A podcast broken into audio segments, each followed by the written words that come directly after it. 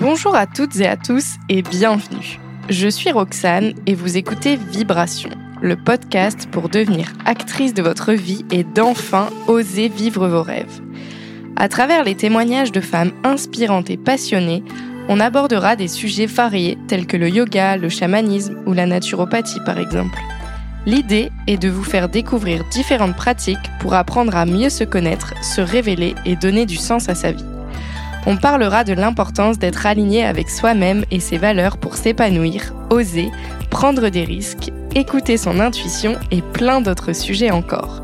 J'espère que ces conversations vous feront vibrer et sauront vous montrer que rien n'est impossible.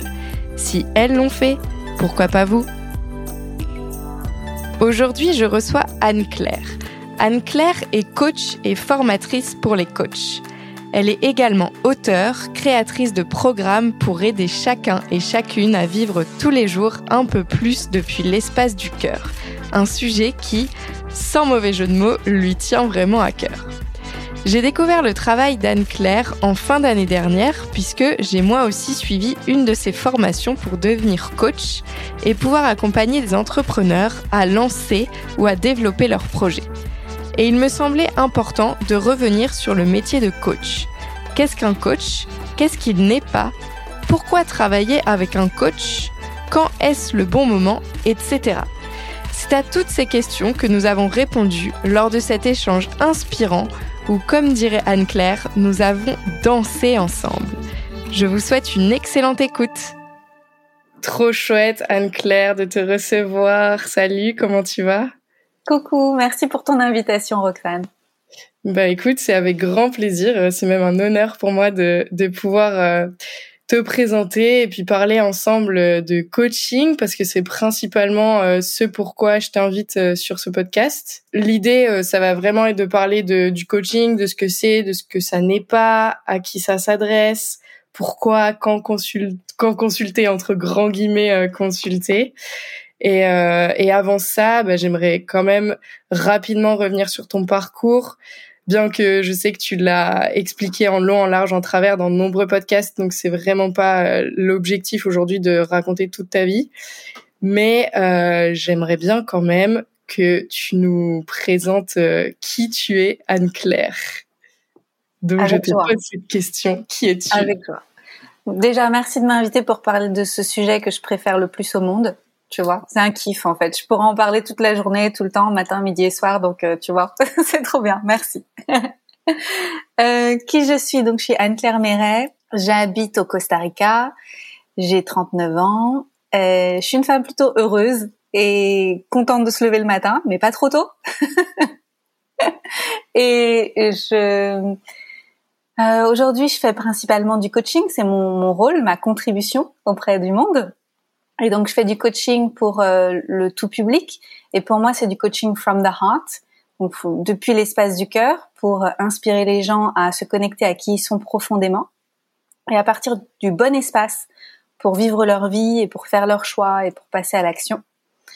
Et donc ça, c'est pour tout le monde. Donc j'ai des offres qui sont pour tout le monde, mais mon ma cible de cœur, les gens que je préfère, c'est les gens qui aident les autres. Donc euh, c'est les gens qui travaillent dans la santé naturelle ou on peut les appeler les entrepreneurs du bien-être, les gens qui vont aider les autres à être mieux et à vivre plus libre, à vivre plus heureux et à mieux occuper leur place dans le monde et à mieux contribuer dans le monde parce qu'en fait, je pense que c'est ça dont on a le plus besoin. Super, oui clairement, c'est vrai que c'est un vrai besoin. Anne-Claire, qu'est-ce qui t'a amené euh, au coaching? Parce qu'il me semble qu'avant, tu étais naturopathe. Oui, alors ça n'a pas été un choix du mental, ça a été un processus qui s'est passé. Donc euh, déjà il y a un peu plus de dix ans, j'étais pas j'étais pas celle que je suis aujourd'hui. J'étais dans le milieu euh, conventionnel entre guillemets.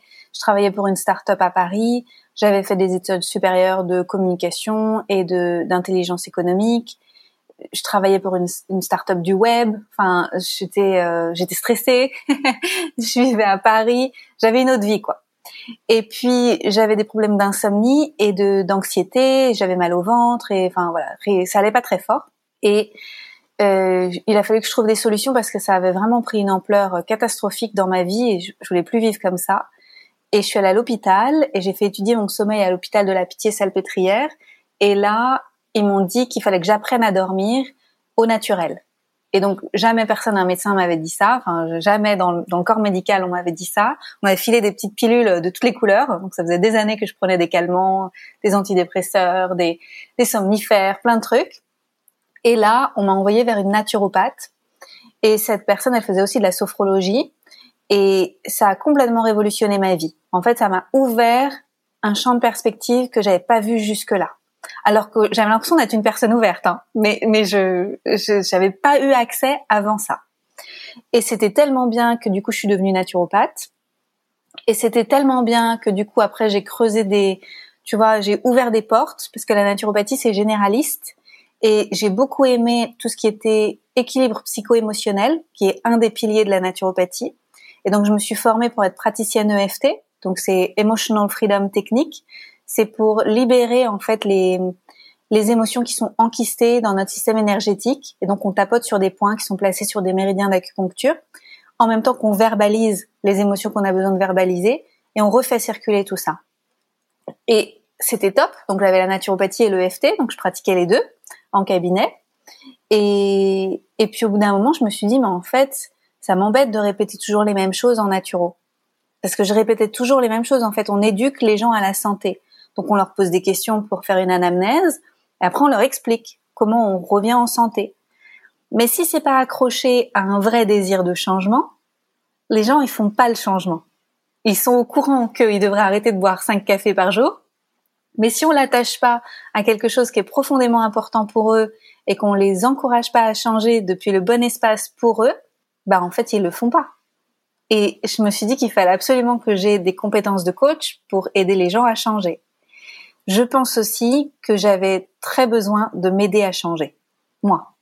Que j'avais envie de découvrir ce dont j'étais capable, j'avais envie d'aller plus loin dans ce qui était possible pour ma vie, et donc j'ai choisi de faire une première formation de coach, et ça a été pour moi euh, mind blowing, on dit en anglais. Ça a été genre une explosion dans ma tête. Je me suis dit mais waouh, on peut changer de perspective comme ça en quelques questions, en quelques expériences. C'était extraordinaire pour moi. Et là, j'ai compris un truc. J'ai compris que nos pensées nous rendent malades ou nos pensées nous guérissent. Et donc finalement, aller dans le coaching, alors que j'avais des a priori sur le coaching et que je trouvais ça moins noble que le soin, parce que moi j'étais dans le soin, je voulais aider les gens à guérir. Et le coaching, c'était plus euh, aider les gens à réussir, aider les gens, tu vois, à se créer une belle vie. Et je trouvais ça moins noble. Et là, j'ai compris que c'était faux parce qu'en fait, si tu as une bonne pensée, bah en fait, tu peux tout guérir dans ta vie à partir de cette bonne pensée. Et ça a été une révélation. Et depuis quelques années, je fais plus que du coaching. Je ne fais plus de santé naturelle. En même temps, j'ai écrit des livres. Je me dis c'est bon, j'ai fait ma part. Les gens qui veulent lire des trucs sur la santé que j'ai ils ont qu'à aller à la Fnac et ils vont en trouver. Voilà. Ouais, donc ça a été vraiment un chemin avec le, le, point de départ qui était tes insomnies et puis en fait de fil en aiguille, euh, ce chemin est arrivé au coaching. Tu dis que ce coaching, tu l'as fait euh, pour aider les autres, mais qu'en fait ça t'a fait changer toi. Est-ce que c'est pas un peu le, le, point de départ de chaque euh, coaching ou personne qui veut devenir coach que de se dire en fait tu le fais d'abord pour toi et ensuite tu pourras aider les autres? C'est pas est-ce que c'est nécessaire d'avoir fait le travail avant de coacher euh, d'autres personnes Parfois, on a besoin de se raconter l'histoire qu'on le fait pour les autres, pour pouvoir passer à l'action, pour pouvoir justifier une dépense, par exemple. C'est pour en faire un métier que j'ai investi dans ce programme, tu vois. Donc, euh, je comprends les gens qui, font ce chemin-là dans leur tête. Euh, après, est-ce qu'on doit avoir travaillé sur soi pour aider les autres? On doit être en chemin. On doit être en chemin pour mieux s'observer, mieux s'aimer, mieux connaître ses besoins et se donner ce dont on a besoin, mieux se respecter, mieux se comprendre, mieux suivre ses désirs, tout ça, tout ça. On n'a pas besoin d'être parfait ou d'être arrivé quelque part ou d'avoir fait dix ans de thérapie pour commencer à aider les autres, mais on a besoin d'être conscient de là où on en est et d'être toujours en chemin et honnête vis-à-vis de soi et honnête vis-à-vis des autres. Mmh. Oui, et puis le chemin, une fois qu'on l'a commencé, il finit jamais. jamais. Et il n'y a pas beaucoup de certitudes dans la vie, mais il y a celle-ci. clairement. Est-ce que, Anne-Claire, tu pourrais nous, nous définir le coaching? Parce que je sais que ça peut être euh, un mot qui peut faire peur, qui peut euh, faire... Il y a plein de, de, pensées derrière ce mot coaching, et plein de coachs d'ailleurs euh, disent qu'ils préfèrent le mot accompagnement. Est-ce que tu pourrais nous définir ce qu'est le coaching et aussi ce qu'il n'est pas? Mhm. Oui, merci pour cette question parce que aujourd'hui on utilise le mot coaching à toutes les sauces et il y a beaucoup de gens qui sont pas formés en tant que coach qui utilisent le mot coaching. Et c'est pas tout à fait la même chose de donner des conseils ou d'être un consultant que d'être un coach. Parce qu'un coach, il va nous aider à tirer nos propres ressources à partir de qui on est profondément. Il va pas venir nous imposer des méthodes ou des process ou des, des recommandations par rapport à, à notre situation il va nous aider à trouver nos, propres réponses en nous posant des bonnes questions et en nous proposant des expériences, des visualisations, des exercices pour pouvoir accoucher de nous. Donc c'est un accoucheur en fait, un coach, je dirais. C'est ça, c'est une doula. un coach, c'est une doula. Et euh, qu'est-ce que ça n'est pas? Parfois, c'est plus facile de définir ce que c'est quand on dit ce que ça n'est pas. Donc le coach, il va, il va s'occuper du présent et du futur. Et parfois, il va poser quelques questions pour le vis-à-vis du passé, pour pouvoir avoir un, un, contexte ou pour éventuellement désamorcer des choses du passé pour pouvoir se concentrer au présent et avoir une vue sur le futur. Avec le coach, on va aller quelque part.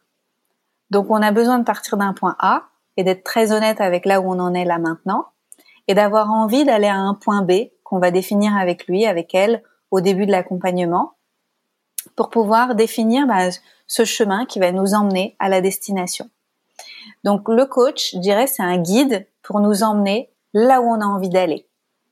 Et ce guide, il y est jamais allé lui-même parce qu'il a eu d'autres expériences qui sont pas nos expériences, mais il a tout ce qu'il faut dans sa boîte à magie, comme moi je l'appelle, ou son sac à dos, pour pouvoir nous aider à traverser la montagne. Donc il a une bouteille d'eau, il a une boussole, il a tout ça. Et donc le coach, il est super bien équipé pour pouvoir euh, proposer des escales sur le chemin, pour pouvoir révéler le chemin au fur et à mesure et trouver la route. Du coup, dans ce sac à dos et cette boîte à magie, quels, euh, quels outils peut utiliser le coach du coup? Le premier outil, c'est les questions. C'est poser les bonnes questions. Si tu as des bonnes questions en face, ça va permettre à la personne de faire sens de ses pensées, de se rendre compte de comment ses pensées euh, influence euh, ces passages à l'action. Et une fois que la personne, elle prend conscience de tout ça, elle va se dire, mais il faut que je pense différemment. Mais comment je fais pour penser différemment? Alors le coach pose des nouvelles questions. Et alors là, on a des nouvelles perspectives qui peuvent émerger. Et là, ça devient vraiment excitant. Quand on commence à penser différemment, on commence à se dire, mais en fait, euh, il y a d'autres choix possibles. Et s'il y a d'autres choix possibles, alors ça m'emmène sur une autre voie. Et c'est ça, en fait, que le coach permet. Donc, poser des questions, Ensuite, je pense quelque chose qui est très significatif au coaching, c'est s'appuyer sur ses ressources. Le coach, il te voit puissant. Tu vois, il voit le, il voit le coaché puissant. Il voit le coaché comme s'il pouvait tout accomplir. Et donc, il va lui poser des questions en faisant preuve de sa curiosité, en disant qu'est-ce que tu as déjà pour pouvoir y aller là où tu as envie d'aller? Parce que la plupart des gens, finalement, dans la vie, c'est un trait qu'on a tous et toutes, c'est on regarde ce qu'on n'a pas ah, je suis pas assez comme ça ou je suis pas assez comme ci. Mais le coach, il va nous aider à revenir dans un espace où on est déjà quelqu'un qui est capable de et il va nous le montrer. Et moi, c'est ce que j'aime. C'est pour ça que je me fais tout le temps coacher en continu. C'est que mes coachs, elles pensent que j'ai des super pouvoirs que moi, j'ai pas encore vus. donc, donc c'est ça. Et comme elles croient en moi et que j'ai pas envie de les décevoir, je vais faire mes devoirs et je vais, je vais répondre à toutes les questions qu'elles me posent et je vais effectivement aller à la rencontre de ces ressources. Donc on a les questions, le fait de partir du principe que la personne est incroyable. Est-ce qu'il y a d'autres choses que le coach, le coach peut utiliser? Tout à fait. On peut prévoir, on peut créer des expériences, comme par exemple, euh, certains coachs vont te faire faire des rituels, par exemple, pour pouvoir euh, ancrer quelque chose que tu as décidé. Ou on peut appeler ça aussi des actes psychomagiques après une séance, qu'est-ce que tu vas faire pour ancrer? Par exemple, quelqu'un qui dirait euh, prenons le cas d'une femme qui serait beaucoup dans son masculin et qui déciderait et qui aurait du mal, tu sais, à recevoir, à recevoir euh, tout. Euh, qui vient, elle se plaint, j'ai du mal à recevoir l'abondance, j'ai du mal à recevoir, euh, à accueillir des nouvelles personnes dans ma vie, tout ça. Et elle réalise que elle a peut-être besoin d'être un peu plus ouverte, un peu plus, un peu plus douce à l'intérieur et un peu plus féminine qu'elle ne se l'est autorisée. Et donc on va lui demander à la fin d'une séance comment tu vas ancrer ça dans ta vie? Quel est le choix, quel est le premier pas que tu vas faire pour faire ça? Et elle, elle va choisir quelque chose pour pouvoir l'ancrer. Et ça peut être euh, des choses toutes bêtes, hein, euh, mettre du vernis sur mes pieds, même si personne ne le voit, tu vois. C'est un cliché, je sais, c'est un peu cliché ce que je dis. Mais c'est pour montrer un petit peu pourquoi on fait les choses. En fait, dans le coaching, c'est important à la fin qu'il y ait toujours un passage à l'action pour que, pour que les gens réalisent qu'ils ont la main sur beaucoup de choses et que de par un premier passage à l'action, après derrière, il va décliner des nouveaux résultats. Et ces nouveaux résultats, après, ça va engendrer une nouvelle façon d'être et des nouvelles perspectives, des nouvelles opportunités pour leur vie. Et c'est pour ça que c'est bien de coacher les gens sur la durée, de faire des séries de séances, trois séances, six séances, dix séances, pas juste une, parce que c'est comme ça qu'on va ancrer la possibilité d'un changement profond sur la durée. C'est parce qu'on s'est vu plusieurs fois. Donc il y a ça, il y a les, les, ancrages, en fait, euh, les actes psychomagiques ou les rituels ou le passage à l'action. Il y a aussi les visualisations qu'on utilise quand même assez souvent en coaching. C'est visualiser qui on pourrait être si on se l'autorisait, aller rencontrer des versions de nous futures qui ont déjà accompli ce qu'on a envie d'accomplir, pour leur poser des questions, pour découvrir comment ils vivent, et pour après ramener ces réponses-là au présent pour s'inspirer à prendre des passages à l'action qui sont bien alignés à partir de cette vision. Et euh, du coup, là, tu parlais de cette boîte à outils qui, qui peut aussi euh, venir de l'expérience de la personne qui est coach. Euh, donc, en fait, chaque coaching est unique puisque il s'agit de l'énergie et de l'expérience du, du coach. Donc, aujourd'hui, il y a euh, une multitude de, de possibilités de se faire accompagner et ça peut être sur plein de sujets différents et donc chaque personne pourrait avoir euh, sa propre euh, sa propre euh, unicité et son son truc par exemple tu pourrais avoir le, le coaching autour du sujet de l'abondance l'autre autour de l'amour comment ça se passe un coaching? C'est plutôt global ou alors est-ce que c'est mieux? Est-ce qu'il y a un mieux ou pas par rapport à, à toutes ces offres différentes? Pour moi quelque part le coaching est toujours global. Parce que même si on travaille sur un sujet précis, par exemple le cas de l'abondance, on va aller travailler, quand on parle de l'abondance, on va aller travailler les relations familiales, on va aller travailler le regard des autres, on va aller travailler plein de choses qui sont périphériques. Donc quelque part, tous les coachings sont assez généralistes. Ou par exemple, si tu prends le cas d'un sportif qui se ferait coacher pour euh, ses performances sportives, s'il a des choses qui le préoccupent, il va pas réussir à mettre toute son énergie dans le même sens pour sa compétition. Et donc forcément avec son coach, il va aborder différentes choses pour pouvoir avoir une maîtrise de lui-même qui lui permet d'avancer vers cette version de lui qui est capable de vivre cette compétition le mieux possible. Donc je pense que tous les coachs, dans une certaine mesure, sont généralistes et après certains vont se spécialiser pour pouvoir accompagner certaines thématiques parce qu'ils se sentent particulièrement proches de ces thématiques.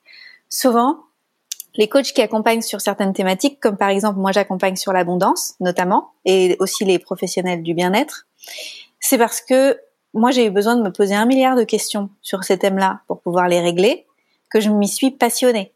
Et comme je trouve ça passionnant et que maintenant bah, ça va beaucoup mieux, j'ai envie d'aider les autres à faire en sorte que ça aille beaucoup mieux aussi. Donc j'ai développé une forme d'expertise parce que j'ai galéré et parce que j'en ai eu besoin pour moi. Donc je pense que quand on cherche un coach, de toute façon déjà partir du principe qu'avec notre coach, on va aborder plein de thèmes très différents, même si on a une destination et que c'est peut-être avoir une meilleure abondance financière. Et on va choisir notre coach parce qu'il est inspirant dans ce domaine, parce que personnellement, il a beaucoup travaillé dessus, je pense. Je sais pas si ça répond à ta question. Oui, mm. Ouais, si, si, ben, du coup, ton, ton point de vue est hyper intéressant et tout comme tu donnais cet exemple, euh, l'exemple que tu as donné, un coach business par exemple, ça peut aller jusqu'à aborder euh, la vie perso. En tout cas, moi, je le vois, je le vois comme ça dans, dans ce que tu dis. Tout à fait. Ce qui est, euh, ce qui me paraît aussi euh, logique. Euh, qui peut se faire coacher? Est-ce qu'il y a des, des, personnes en particulier où tout le monde peut prendre un coach? Alors potentiellement, tout le monde peut prendre un coach. Il y a même des coachs pour les enfants. J'ai une copine qui s'était spécialisée pour les enfants et donc elle les aidait à bien apprendre et à être bien à la maison. Mais elle me disait, en réalité, c'est les parents qu'on ont vraiment besoin. donc potentiellement tout le monde. Par contre, pour se faire coacher, il faut avoir de l'énergie. C'est-à-dire qu'il faut être capable de mettre de l'énergie dans le fait d'aller interroger sa façon d'être, remettre des choses en question, euh, se faire coacher, ça peut amener du chaos dans la vie, tu vois, parce que ça va remettre tellement de choses en question, peut-être même sur plusieurs domaines de vie en même temps. Et si on n'a pas d'énergie, si on n'a pas de jus, c'est difficile de vivre un coaching et de passer à l'action et donc d'en tirer le meilleur en fait de cet investissement. Euh, si on n'a pas de jus parce que par exemple on a fait un burn-out ou qu'on est en dépression et tout ça, je pense qu'il vaut mieux d'abord se tourner vers la thérapie et vers des techniques de santé naturelle pour se revitaliser. Je pense que c'est une priorité. Et une fois que tout ça s'est mis en place, qu'on est en thérapie, qu'on y va, qu'on vide son sac, qu'on vide ses larmes, qu'on fait sens de ce qui nous est arrivé, de comment on est arrivé là, etc. Et qu'on a des techniques de revitalisation et que qu'on arrive à se sortir du lit le matin, qu'on commence à avoir des envies, des désirs, alors on est un bon client pour le coaching. On est prêt pour pouvoir aller se poser des questions sur qu'est-ce qu'on a envie de créer pour le futur. Mais si on est trop tourné dans le passé ou si on n'arrive pas à se lever au présent, c'est pas le moment pour se faire coacher. Et est-ce qu'on peut se faire coacher en même temps qu'on suit une thérapie si euh, tout va mieux? Tout à fait. Moi, j'ai les deux depuis très longtemps, euh, depuis des années et des années j'ai gardé les deux. Donc j'ai fait longtemps des thérapies parce que j'en avais besoin pour faire sens. Et puis je pense que j'étais pas prête pour le coaching. Moi j'étais une euh, caliméro. et, euh, et c'est vrai que ça aussi on peut le souligner quand on est vraiment en mode caliméro, c'est-à-dire qu'on a euh, l'impression de porter le poids sur le poids du monde sur nos épaules, que c'est la faute des autres, euh, que vraiment on a l'impression que notre passé il est tellement lourd, trop compliqué à gérer, tout ça. C'est pas le bon moment parce qu'il faut une certaine prise en charge de sa responsabilité pour se faire coacher. Et donc, est-ce que tu dirais que là où les thérapies vont plutôt aller dans le passé, le coaching, lui, est, comme tu disais, le présent et le futur Tout à fait, tout à fait. Et c'est pour ça que les deux sont hyper complémentaires. Ça va très bien ensemble. Hmm. Euh, J'en profite que, que, tu parles de, de, ce côté Calimero et tout ça pour euh, justement, j'avais une question. Est-ce que, euh, d'après ton, ton histoire de vie, tu penses que tes plus grandes forces aujourd'hui, tu les tires de tes plus grandes blessures? Complètement. Aujourd'hui, c'est une évidence. Ça l'a pas été pendant très longtemps. Je pense que ce qui m'a particulièrement aidé, c'est de découvrir le travail de Charlotte de Silgui, qui a, elle, créé un coaching alchimique. Donc, elle est coach, mais elle n'est pas que coach, elle est aussi praticienne en médecine traditionnelle chinoise, acupuncture. Mhm. Et donc, elle a donc euh, dans dans la médecine traditionnelle chinoise, il y a toute cette philosophie du Tao et de de quand il y a une crise, il y a une opportunité, et quand il y a du noir, il y a du blanc, etc., etc. Et d'aller beaucoup en Chine et de découvrir cette culture, ça l'a vraiment interrogée. Et c'est une femme brillante. Et quand elle s'est formée au coaching, elle a elle a vraiment fusionné ce qu'elle avait appris de cette culture avec euh, l'art de poser des bonnes questions. Et elle a créé son coaching alchimique qui permet de révéler euh, pourquoi on traverse nos plus grands défis. C'est parce qu'on avait à découvrir quelque chose derrière qui est une de nos plus grandes ressources. Non seulement pour nous, mais aussi à un niveau plus grand que nous. En fait, comment ces plus belles ressources viennent aussi contribuer dans le collectif. Et je suis allée la voir après une rupture euh, dont j'arrivais pas à faire sens alors que j'étais déjà coach et j'avais déjà l'EFT, j'avais plein de choses en fait dans ma vie, mais j'arrivais pas à faire sens de pourquoi cette douleur en fait. Et avec elle, on a réussi à aller creuser pour découvrir des choses de moi dont je m'étais même pas aperçue avant en fait, et c'était génial de découvrir la lumière qu'il y avait dans toute cette, cette ombre que je trouvais terrible. Et ça, tout le monde peut y arriver. Tout le monde peut le faire, mais pas tout seul, parce que parce que tout seul, en fait, on voit pas dans nos angles morts. Donc, euh, tout simplement, on a besoin de quelqu'un pour tenir l'espace pour nous, quelqu'un qui va être là, qui va nous permettre de nous observer avec bienveillance, avec amour, avec patience, et de nous poser les bonnes questions pour qu'on voit ce qu'on n'avait pas vu jusqu'à maintenant. Oui. Ton, ton coaching à toi, euh, tu dis qu'il est from the heart, donc depuis l'espace du cœur. Il y a aussi beaucoup de questions en rapport avec l'alignement. Euh, le coaching permet de, de s'aligner pour toi et enfin, ma question est est-ce que le coaching permet de s'aligner et, et qu'est-ce que l'alignement? Puisqu'on entend beaucoup aujourd'hui euh, aligner son corps, son cœur avec son esprit. Quand est-ce qu'on sait qu'on est aligné? Hmm. Je sais pas si c'est quelque chose qu'on sait, mais c'est quelque chose qu'on sent. je pense que c'est plus quelque chose qu'on sent. Et pour moi, donc je dis from the heart parce que je le sens que c'est depuis mon mon cœur en fait, que c'est pas depuis ma tête. Mais quand je parle par exemple avec mon compagnon Christian qui est aussi coach et qui est passionné par euh, tout ce qui est euh, soul searching, quand tu vas à la recherche de ton âme, tu vois profondément qui tu es et tout ça, il va utiliser d'autres termes et lui dirait plutôt from the soul. Mais moi je dis from the heart parce que je le sens que c'est dans cet espace-là. Avec le recul, donc j'ai appelé mon entreprise Live from the Heart et un certain nombre de mes de mes programmes avec euh, la fin, c'est From the Heart. Et avec le recul, je me rends compte que c'est beaucoup plus les femmes qui opèrent depuis cet espace-là. Il y a quelque chose de très fluide pour aller contacter cet espace-là et pas forcément depuis l'espace mental. Et juste peut-être les personnes qui sont plus dans leur masculin vont utiliser d'autres termes, mais en fait c'est le même endroit. Et pour moi, c'est depuis notre essence.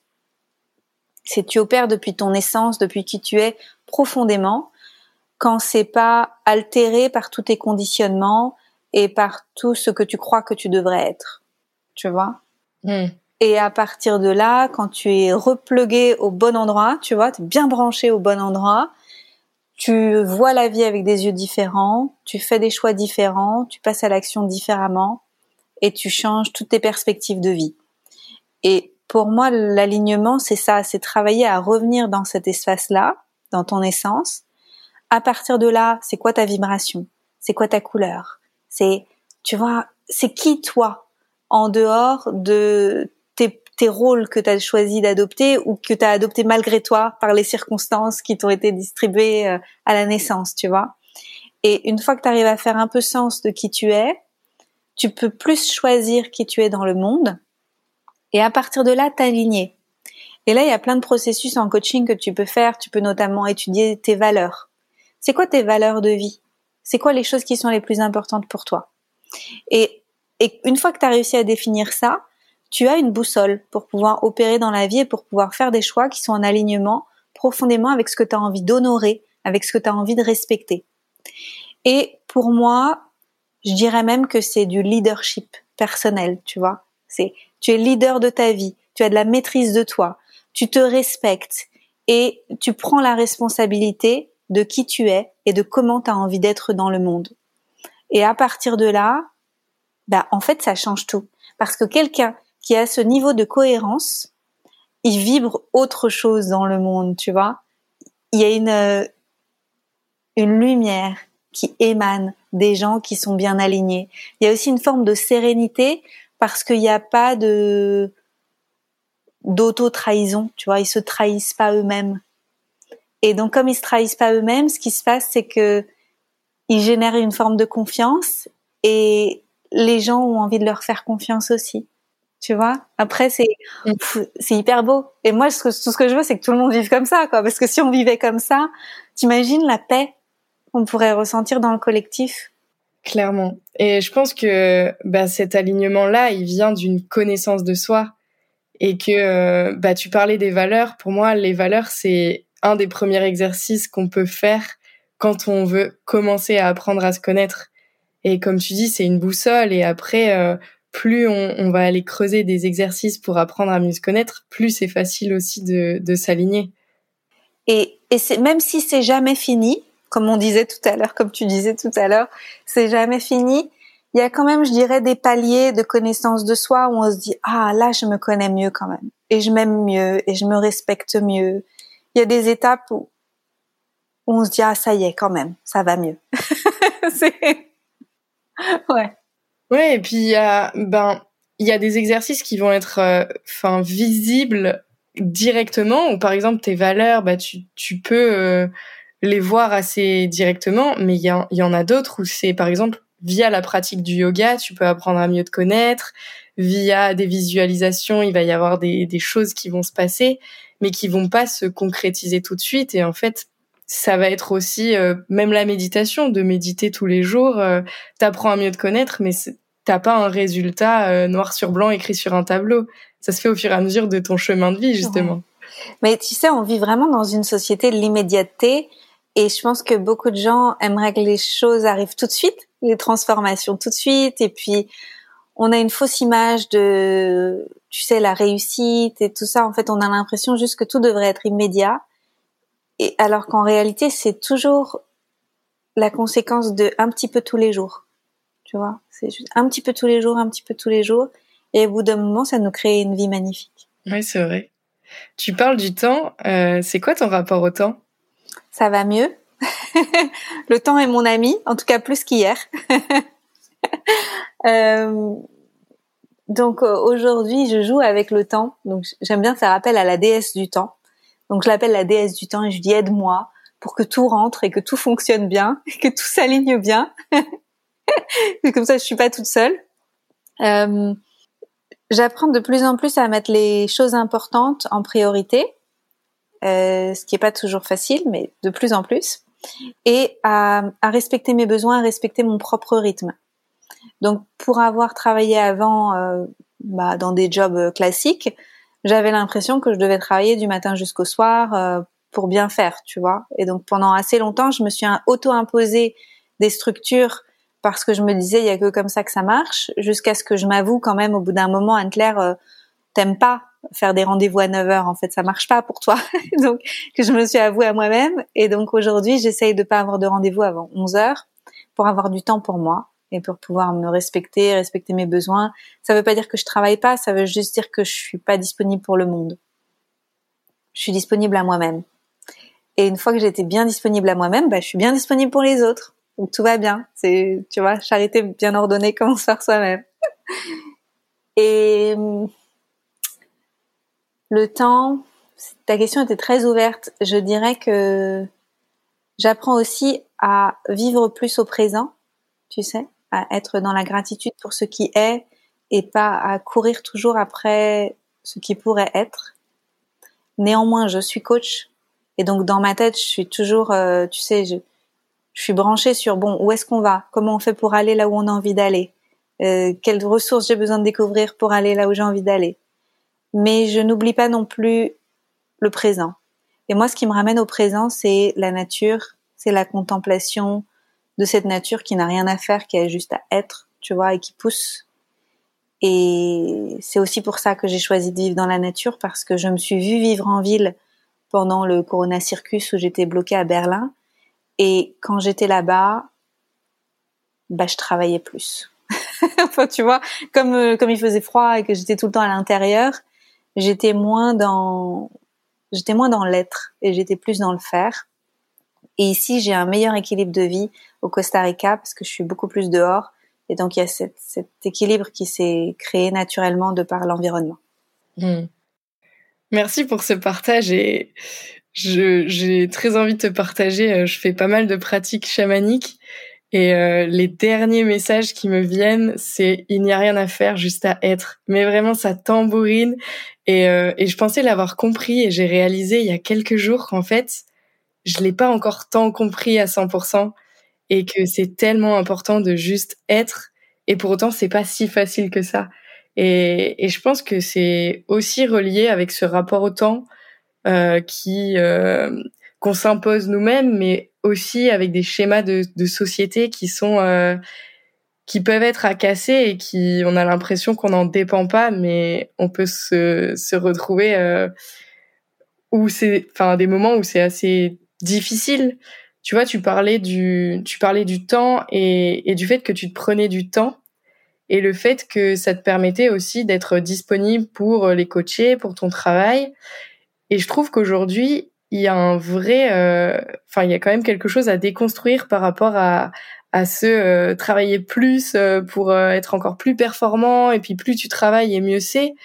En tant qu'entrepreneur, je trouve surtout que c'est hyper important d'en parler que c'est pas parce qu'on est entrepreneur et qu'on est tout seul ou alors avec une, une petite équipe qu'il faut travailler H24 et plus on va prendre du temps pour soi et plus, enfin en tout cas moi de l'expérience que j'ai, plus je le fais et plus je suis performante en fait. Je sais pas ce que ce que tu penses de tout ça. Je pense que il faut un bon équilibre entre le faire et l'être parce que sinon on... sinon c'est déséquilibré mais d'un côté comme de l'autre en fait, je dirais tu vois. Parce que je pense aussi que aujourd'hui, il y a un discours, tu sais, où on entend beaucoup, il y a rien à faire, il y a rien à faire. C'est pas tout à fait vrai. Quand on est entrepreneur, il y a des choses à faire. Donc, il y a beaucoup de choses à faire. Et je pense aussi qu'il faut pas comparer le chapitre 352 euh, au chapitre 1 de l'entrepreneur, parce que si tu regardes euh, euh, je sais pas, tu prends euh, des grands entrepreneurs aujourd'hui où tu as l'impression qu'ils en rament pas une, ils sont sur Instagram, euh, ils sont sous les cocotiers, c'est parce que pendant tous les chapitres précédents, ils ont beaucoup travaillé et qu'ils ont mis en place une équipe qui fait les choses à leur place maintenant. Donc on peut pas comparer ce qui est pas comparable, donc faut juste faire attention à ça aussi. Je dirais qu'il faut trouver le bon équilibre pour soi à chacun de ces chapitres. Et faire attention à pas être trop dans le faire parce que Parfois, c'est juste des distractions. Je fais beaucoup de choses, mais en fait, je fais pas vraiment ce qui est important. Et j'ai l'impression de me donner bonne conscience parce que j'ai fait des choses, mais c'est pas forcément ce qu'il aurait fallu faire pour que ça marche. Et pour ça, c'est bien peut-être de faire partie de groupes d'entrepreneurs, de mastermind, de, de se faire coacher, tout ça, parce que du coup, ça vient mettre de la lumière sur des, des schémas de fonctionnement pour éviter qu'ils durent trop longtemps si euh, si ça marche pas ou si ça si ça vivote mais que ça marche pas pour de vrai, c'est bien qu'il y ait des gens qui soient là avec bienveillance et qui nous disent il y a pas une autre façon de faire? Qu'est-ce que t'en penses? Est-ce que tu vois pas d'autre façon d'être avec ton business? Et c'est précieux. Oui, totalement. D'ailleurs, tu dis, ben, ça peut être bien à ce moment-là de trouver quelqu'un pour se faire accompagner. Je t'ai pas posé cette question euh, par rapport au coaching, mais comment on sait que c'est telle personne avec qui on veut travailler et je sais pas, je me mets à la place d'une personne qui qui a aucune euh, aucun ami coach autour de lui. Comment il fait pour trouver euh, son coach son coach? D'abord, il y a une chose à savoir dans le monde du coaching, c'est que la plupart du temps, les appels découvertes sont gratuits. C'est-à-dire qu'on peut appeler plusieurs coachs, avoir 30 minutes, 45 minutes, une heure de temps. Parfois, il y a même des coachs qui font une heure et demie de temps euh, de séance découverte pour apprendre à découvrir comment ils travaillent. Et donc ça permet de rencontrer la personne, de sentir son énergie, de voir la qualité de ses questions, tout ça, avant de la choisir. Donc on n'a pas juste besoin de choisir sur catalogue, quoi. C'est, on peut aussi se rencontrer avant de se choisir mutuellement. Donc ça c'est super. Vraiment, ça je pense que c'est important de le faire. Ensuite, pour euh, pour choisir, euh, on n'est pas obligé de choisir des coachs qui sont allés là où on a envie d'aller. Euh, c'est-à-dire euh, spécifiquement qui ont déjà accompli ce que nous on a envie d'accomplir. Mais c'est intéressant de choisir des coachs qui ont travaillé sur ce thème et qui ont développé des qualités d'être et qui savent ce que ça demande d'être comme ça. Par exemple, j'ai une coach qui est excellente, elle s'appelle Robin. Elle travaille avec euh, mon autre coach, Regan. Et donc, je suis dans un mastermind avec Regan, mais Regan, elle fait pas les séances individuelles, c'est Robin qui les fait. Et Robin, elle est excellente à ce qu'elle fait parce qu'elle a travaillé en profondeur sur tous les sujets sur lesquels elle aide les entrepreneurs. Mais elle, elle n'est pas elle-même dans la lumière. Elle n'est pas elle-même visible parce qu'elle a choisi d'être une coach dans l'équipe de Regan. Mais ça fait pas d'elle une moins bonne coach parce qu'elle s'est pas rendue visible en fait. Elle est juste excellente à ce qu'elle fait, à la façon dont elle le fait, et je trouve ça très inspirant. Donc être curieux de la façon dont les coachs travaillent, poser des questions, demander sur quel type de, de thème ils accompagnent les gens d'habitude, là où ils sont à l'aise, là où ils sont moins à l'aise aussi. Parce que les coachs, ils sont honnêtes en général vis-à-vis de ça. S'ils accompagnent pas euh, des choses dont vous avez vraiment besoin, bah vous allez aller voir ailleurs. Il y en a d'autres. Hmm. Tout comme ça peut être aussi le rôle du coach de, de dire s'il sent ou pas euh, que l'accompagnement peut être bon pour, euh, pour lui. Tout à fait. Oui. Parce que moi, par exemple, j'ai pas d'enfants et je suis pas très intéressée par la thématique euh, famille et enfants. Et tous les gens qui sont venus taper à ma porte pour les aider à travailler, à améliorer leur ambiance familiale ou, euh, ou tomber enceinte ou tout ça, en fait, c'est des thèmes qui me, qui me parlent pas. Donc c'est vrai que j'aurais pas trouvé ça très excitant pour moi de faire ces séances-là. J'aurais pas été la meilleure personne non plus. Est-ce que euh, on peut suivre deux coachs en même temps? Être suivi par deux coachs? Ouais, alors là c'est la grosse question que je me pose en ce moment parce que j'ai envie de rempiler pour une année avec Regan, mais j'ai eu la semaine dernière. Donc là je, termine le mastermind. Ça fait deux ans que je suis dedans quand même, donc euh, récidiviste, tu vois, déjà une première fois. Donc est-ce que je récidive encore une troisième année? Je sais pas encore. Et j'ai eu un coaching d'une journée la semaine dernière avec une nouvelle coach. Donc je m'interroge de prendre en même temps la deuxième coach. Et ça ferait une sacrée année l'année prochaine. ça me ferait beaucoup de rendez-vous et donc beaucoup de choses à... C'est beaucoup de passages à l'action aussi parce qu'on s'engage en coaching. Donc quand je vois ma coach, elle me dit alors qu'est-ce que tu vas faire? Donc je m'engage et puis tu vois, je rends des comptes. Il y a quelqu'un qui m'attend au tournant pour que je l'ai fait. Et donc jusqu'à quel point j'ai envie de me challenger l'année prochaine, je me pose la question. c'est ça aussi qu'il faut se, se, demander. Si on prend plusieurs coachs en même temps, par exemple dans plusieurs domaines de vie différents, ce qui est possible, hein, un coach pour travailler dans sa relation familiale et puis un coach business, pourquoi pas? Mais quelle énergie on a envie d'y mettre? Jusqu'où on a envie d'aller? Jusqu'où on a envie de se donner et de s'interroger et, et de se bouger les fesses? Parce que là, tu as rendez-vous une fois tous les combien? À quelle fréquence tu les, tu les vois? Alors, pour euh, le mastermind de Regan, donc il y a un call toutes les deux semaines en groupe où elle nous délivre une transmission et où il y a des exercices à faire. Et j'ai rendez-vous une fois par mois avec Robin. Donc c'est gérable, tu vois. Ça, ça va. Mais si je rejoins l'autre mastermind, c'est des calls toutes les semaines. tu vois, la pression, elle est tout autre. Ça, plus euh, tous tes projets. C'est beaucoup. C'est un, beau challenge. Ouais. D'ailleurs, euh, quels sont euh, tes, défis actuellement?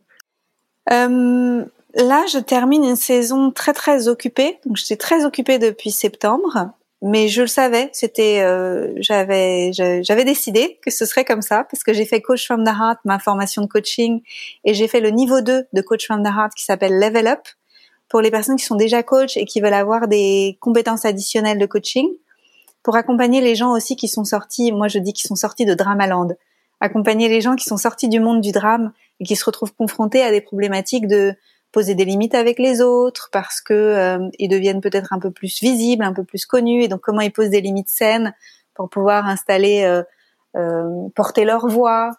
on, voit, on voit plein de choses super passionnantes. Euh, donc euh, j'ai dû créer Level Up en même temps que j'en faisais la promotion et en même temps que j'enseignais Coach Fandarat et en même temps que je lançais différentes choses, que j'ai un livre aussi qui est sorti récemment, Réussir en tant qu'entrepreneur du bien-être. Et ça a fait beaucoup. Donc je viens de vivre une grosse saison. Et là, je suis en train, c'est c'est la descente de la grosse saison. Tu vois, j'ai un peu plus de temps pour moi. Et mes challenges actuels, c'est de, de, relâcher la pression, genre me détendre un peu. Anne-Claire, c'est bon, tu l'as fait? Tout s'est bien passé? T'es même pas tombé malade au milieu? Tout est bon? Et euh, prioriser des choses que je veux mettre en place pour l'année prochaine, mieux déléguer. J'ai recruté des nouvelles personnes pour mon équipe et donc là, elles sont en période de formation, de prendre leur marque et tout ça. Donc c'est apprendre à mieux déléguer pour, pour avoir plus de temps et travailler en anglais. Ça, c'est un de mes défis aussi, euh, parce que je vis en anglais à la maison avec mon compagnon, et puis je vis à l'étranger depuis des années. Ma vie, elle est plutôt anglophone dans ma tête, mais la réalité de mon travail, c'est que je suis en francophonie pour mon travail, et je me dis que dans l'avenir, dans le futur, je vais garder la francophonie, mais je vais aussi travailler en anglais, et pour ça, il faut que je me jette dans le grand bain. Donc il y a un livre qui va arriver, mon livre Réussir en tant qu'entrepreneur du bien-être, qui est en train d'être adapté en anglais. Et puis après, ah oui, je suis sur TikTok depuis quelques jours. je suis sur TikTok en anglais. Je savais pas comment j'allais gérer. Tu sais, ça fait des années que je me dis je vais faire euh, Instagram en anglais, mais je veux pas faire Instagram avec les deux langues parce que c'est pénible. Et en fait, je me suis dit bon bah c'est bon, je vais faire TikTok en anglais puis on va voir comment ça marche. C'est un vrai challenge de passer d'une langue à une autre euh, sans en même temps perdre son, son audience en français, qui écoute que en français. C'est ouais, je serais je suis curieuse de voir la suite du coup. C'est pas facile parce que déjà il y a toutes les histoires qu'on se raconte, genre euh, on parle pas assez bien l'anglais, ou il y a d'autres personnes qui font les mêmes choses et donc pourquoi ils m'écouteraient moi alors que j'ai un accent. Et euh, quoique l'accent français c'est pas mal quand même, c'est un peu cute je crois pour les. et puis après c'est vrai quand même que les francophones ils parlent pas super bien l'anglais, donc euh, on risque d'en perdre une partie. Et par rapport euh, au sujet de déléguer, j'ai bien envie de rebondir dessus parce que je trouve ça hyper intéressant et euh, moi j'ai une entreprise et justement je commence à déléguer, à créer ma petite équipe autour de moi. Et en fait, pendant très longtemps, j'ai une valeur euh, liberté qui est au top de, ma, de toutes mes valeurs. Et je pensais que c'était pas concevable en fait de travailler avec d'autres personnes et d'être libre. Et finalement, je me rends compte que, au contraire, je m'offre une liberté que de m'entourer. Euh, je, j'aimerais bien savoir ce que toi t'en penses et ton expérience par rapport à tout ça. Alors merci pour ton partage parce que j'ai pensé la même chose que toi pendant longtemps. Et je pense qu'il y avait plusieurs choses. Déjà, j'avais un manque de confiance en moi sur la durée. C'est-à-dire que je me disais si un jour je veux tout arrêter ou si je veux prendre quelques mois de pause, il y a des gens qui vont dépendre de mes activités pour leurs revenus et j'avais peur de cette responsabilité et donc ça me donne moins de flexibilité, moins de moins d'autorisation de m'arrêter en route, tu vois. Et en fait, c'est pas une mauvaise chose. c'est pas une mauvaise chose parce que finalement on est là pour durer et quand on crée une entreprise, c'est sur la durée qu'il faut voir les choses, c'est pas sur le court terme, c'est vraiment sur le long terme. Et je pense que je me suis dit assez longtemps pourquoi je vais dire pourquoi je vais e-, expliquer à quelqu'un comment faire les choses alors qu'en fait moi-même je le fais très bien plus vite? Parce que j'ai l'habitude de le faire. Et donc ça, c'est une pensée court terme aussi. Parce que si tu prends le temps d'expliquer à quelqu'un une fois, deux fois, cinq fois, dix fois s'il le faut, comment faire les choses pour les faire à ta place, bah en fait après t'as plus jamais besoin de les faire. T'es libre. C'est vrai. Et en fait, pour moi aujourd'hui, c'est plus de liberté que moins de liberté. Et même si j'ai des réunions toutes les semaines avec mon équipe, etc., et que y a de la gestion à faire et tout ça, c'est quand même plus de liberté et on va plus loin ensemble. Donc ça dépend jusqu'où on a envie d'aller. Tu vois, faudrait pas non plus essayer de copier-coller les façons dont les autres font leurs entreprises. Faut vraiment essayer de voir ce que nous on a envie de créer à notre façon et là où on a envie d'aller. Parce que si on préfère avoir juste euh, un, petit cabinet de d'entrepreneurs du bien-être et puis que ça fonctionne avec une personne qui est là en tant qu'assistant personnel euh, pendant euh, je sais pas quelques heures par semaine et ça suffit et c'est très bien comme ça parce qu'on a envie d'avoir une vie tranquille avec notre cabinet, ça suffit. Mais si on a envie d'aller en ligne et qu'on a envie de vendre des programmes et tout, et tout ça, bah on aura peut-être besoin de plusieurs personnes pour nous aider à le faire, même sûrement au bout d'un moment.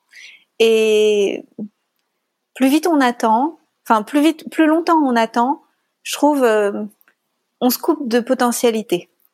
Parce que travailler en équipe, c'est plus d'idées, c'est plus de ressources, les choses peuvent être mises en place des fois plus vite que, que quand on est tout seul. Ben, en fait, on fait que repousser des tâches sur lesquelles on est moins à l'aise.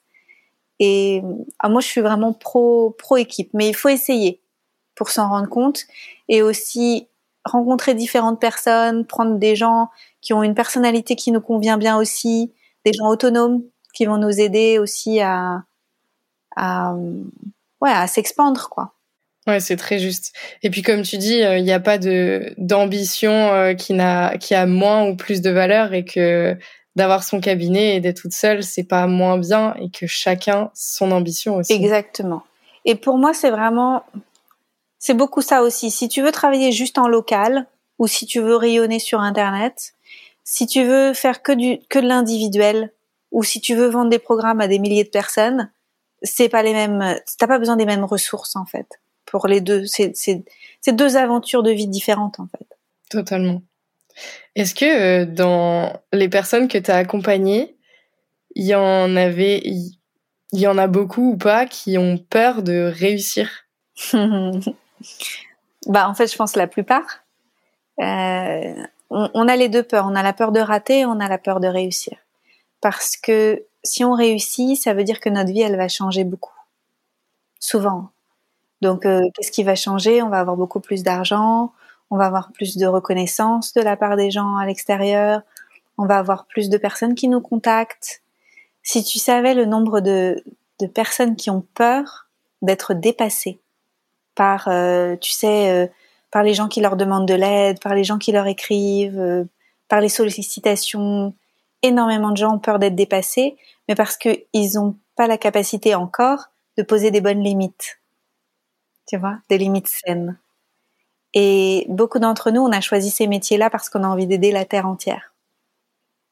Et donc, une des étapes, si on veut grandir, c'est déjà d'admettre qu'on n'est pas là pour sauver les autres, et juste euh, qu'on peut contribuer à les aider, mais qu'on doit décider de la modalité, des modalités pour pouvoir les aider, pour respecter notre propre énergie. Et à partir de là, apprendre à mettre des limites saines. Et une fois qu'on sait bien poser des limites saines, bon, on peut, on peut grandir. On peut faire x10 dans nos nombres de followers, tu vois, par exemple, ou x100. Et on se dit, oh, ça change pas grand chose. En fait, ça va, c'est encore gérable et je, je suis en sécurité. Et ouais, il y a plein de peurs avec le fait de, de réussir, mais elles sont pas toujours conscientes. Ouais, c'est, enfin, je trouve euh, que ce sujet est fascinant. Et d'ailleurs, en ça, c'est, c'est intéressant aussi. Tout à l'heure, euh, enfin, j'ai, pas rebondi dessus, mais toi-même, tu continues à te faire coacher et qu'en fait, le coaching, ça n'a rien à voir avec euh, juste j'ai besoin d'un coach pour me reconvertir ou transitionner d'un secteur d'activité à un autre. Au contraire, on peut continuer d'avoir un coach tout le temps par rapport aux ambitions et à nos projets. Tout à fait. Tout le temps. On peut, on peut faire sur des saisons. Euh, moi, c'est sur l'année parce que du coup, j'ai rejoint des masterminds et ils sont plutôt annuels, donc du coup, c'est sur l'année. Mais si vous prenez un coach en individuel, vous pouvez faire six mois et puis une petite pause. Vous prenez une petite pause d'intégration, trois mois, prenez des vacances, puis vous vous dites ah c'est quoi mes projets à venir, puis vous reprenez un autre coach pour six mois. En fait, c'est pour moi, c'est c'est tout le temps quoi, parce que le fait d'avoir un coach, c'est comme si on avait tout le temps un miroir pour nous assurer qu'on est bien dans notre alignement, qu'on se pose les bonnes questions pour aller dans le bon sens pour nous, qu'on joue pas petit dans notre vie, mais qu'on joue grand et qu'on s'autorise à être aussi grand qu'on a envie de l'être. Et ouais, ça permet tout ça en fait. C'est sûr. Euh, j'ai une dernière question qui a rien à voir avec ce qu'on vient de dire, mais c'est une conversation que j'ai eue tout à l'heure avec une amie et on parlait de confiance estime de soi et d'amour de soi. Euh, Est-ce que tu pourrais nous, donner un peu ton ta vision et ta définition de qu'est-ce que la confiance en soi et la différence avec l'estime de soi et l'amour de soi? Hmm. Tout est lié déjà. La confiance en soi, je dirais que c'est plus en lien avec euh, je suis capable, je peux, je, je suis capable euh, et je serai capable tu vois. Je suis capable et je serai capable quoi que la vie me propose. Donc c'est la confiance en soi. L'estime de soi, c'est plutôt euh, la valeur que je me donne. C'est plutôt euh, je me sens méritante parce que je suis qui je suis. Tu vois? Et bien souvent, l'estime de soi, c'est euh, c'est un peu teinté de ce qu'on a vécu, beaucoup teinté de ce qu'on a vécu, parce qu'on a l'impression que en fait, il y a beaucoup de choses qui ont été transactionnelles dans nos vies. Et donc, on a l'impression qu'on est méritant quand on est d'une certaine façon. Et donc, il y a souvent de la guérison à faire vis-à-vis de l'estime de soi pour pouvoir s'estimer dans tout ce qu'on est et sortir un peu du transactionnel et vraiment se rendre compte qu'on est méritant juste parce qu'on est. Et puis après, tu disais l'amour de soi. L'amour de soi, je le relierais avec euh, avec tout le travail de l'enfant intérieur et de la reparentalisation intérieure, je devais le relier à des exercices de coaching et de, thérapie, c'est euh, c'est vraiment aller se rencontrer et se donner inconditionnellement tout ce dont on a besoin, tout l'amour dont on a potentiellement manqué et euh, se donner de la douceur, de la compassion et se faire du bien en fait. Je dirais que c'est ça apprendre à se faire du bien. Et quand on réussit à travailler sur ces, ces trois thèmes qui sont très interconnectés, je pense qu'on est inarrêtable. tu vois? Parce qu'à l'intérieur, c'est guéri. Donc le système nerveux, il va mieux, on est plus tranquille, on sent que on, on peut s'adapter à ce que la vie va nous proposer. On sent qu'on sera capable de faire face. Et c'est euh, c'est un gros boulot. C'est un gros boulot, mais qui, qui change la vie. Ouais, c'est sûr. Et comme tu dis, les l'un nourrit l'autre et inversement. Très juste. Je suis curieuse du coup, qu'est-ce que qu'est-ce que vous en disiez toutes les deux? Et ben moi du coup, euh, je lui disais que bah, comme toi, la confiance en soi, c'était euh, en fait personne n'a confiance en soi, point. Mais tu as confiance en ta capacité à être euh, un bon entrepreneur. Tu as confiance en ta capacité à euh, danser la salsa, enfin j'en sais rien. Et je lui disais en fait moi j'ai confiance en moi dans ce thème-là, mais dans un autre, j'ai absolument pas confiance en moi parce que c'est euh, sur une activité. Et mon avis était que l'estime de soi, elle peut être nourrie par bah, plus on a confiance en soi, plus on peut avoir une meilleure estime de soi. Et en tout cas, moi, dans, dans mon parcours, j'ai la sensation que l'estime de moi, je l'ai nourrie par euh, une accumulation de confiance en moi. Mmh. Et, euh, et, mon amie, elle pensait l'inverse, que c'était plutôt l'estime de, de, soi qui nourrissait la confiance. Mmh. Donc, je pense, comme tu dis, c'est bah, c'est l'un nourrit l'autre et inversement, en fait. Ouais, je pense aussi. Et, euh, et sur l'amour de soi, eh bien, elle parlait aussi de l'enfant intérieur. Et, et moi, je partageais qu'en fait, euh, on parle souvent dans la société qui, enfin, on se dit ah oui, il faut que je me donne de l'amour, euh, comme si c'était un manque. Et j'entendais, euh, j'entendais Chloé Bloom qui disait que elle parlait plutôt d'un désamour de soi et et qu'en fait, au lieu de penser qu'on manque d'amour, plutôt de se dire j'ai de l'amour et je peux le nourrir. Mais il n'y a pas un, c'est pas un trou noir et il n'y a pas un vide en moi. Et cet amour-là, c'est l'énergie de l'amour et c'est pas que j'en ai pas, j'en ai, j'en ai toujours eu, j'en aurai tout le temps.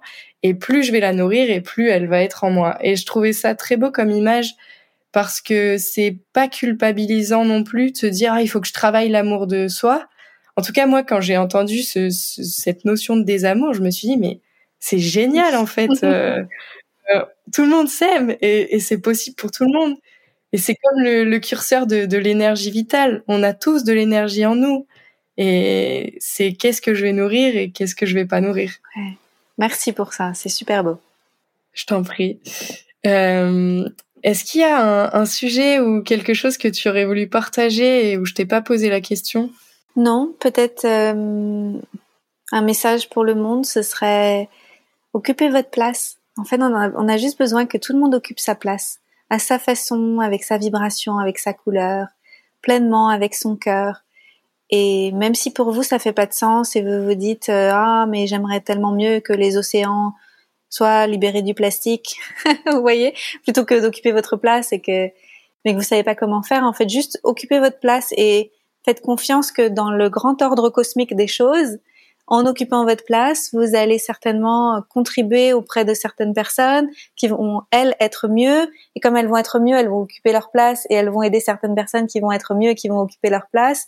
Et je suis sûre qu'il y a une grande intelligence là-dedans et que si tout le monde le fait, ben, en fait, le monde peut se transformer très vite. Ouais, je suis totalement d'accord.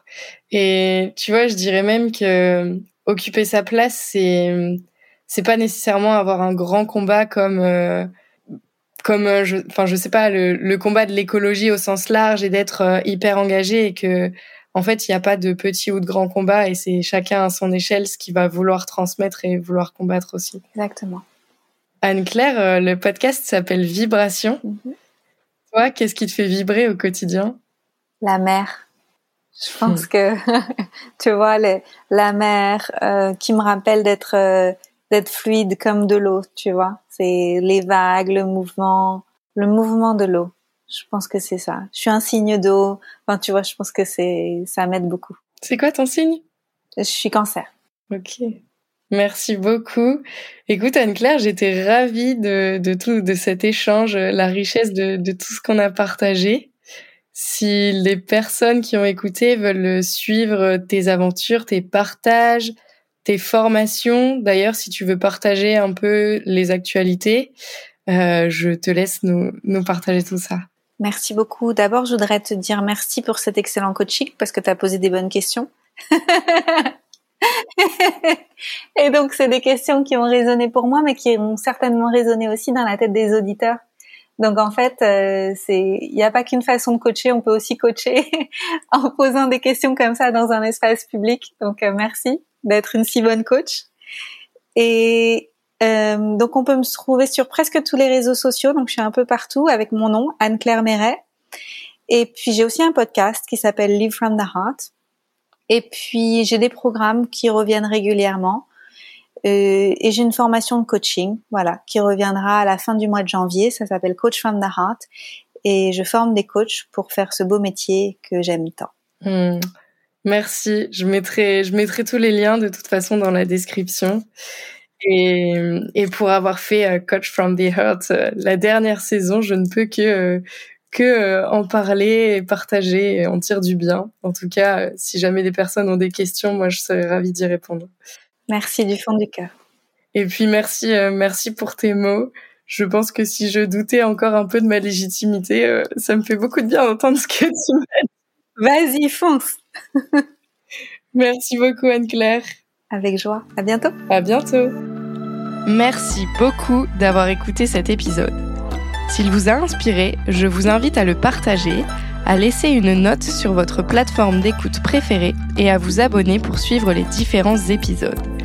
Vous pouvez également m'écrire et découvrir les actualités du podcast sur Instagram, at Vibration le podcast tout attaché.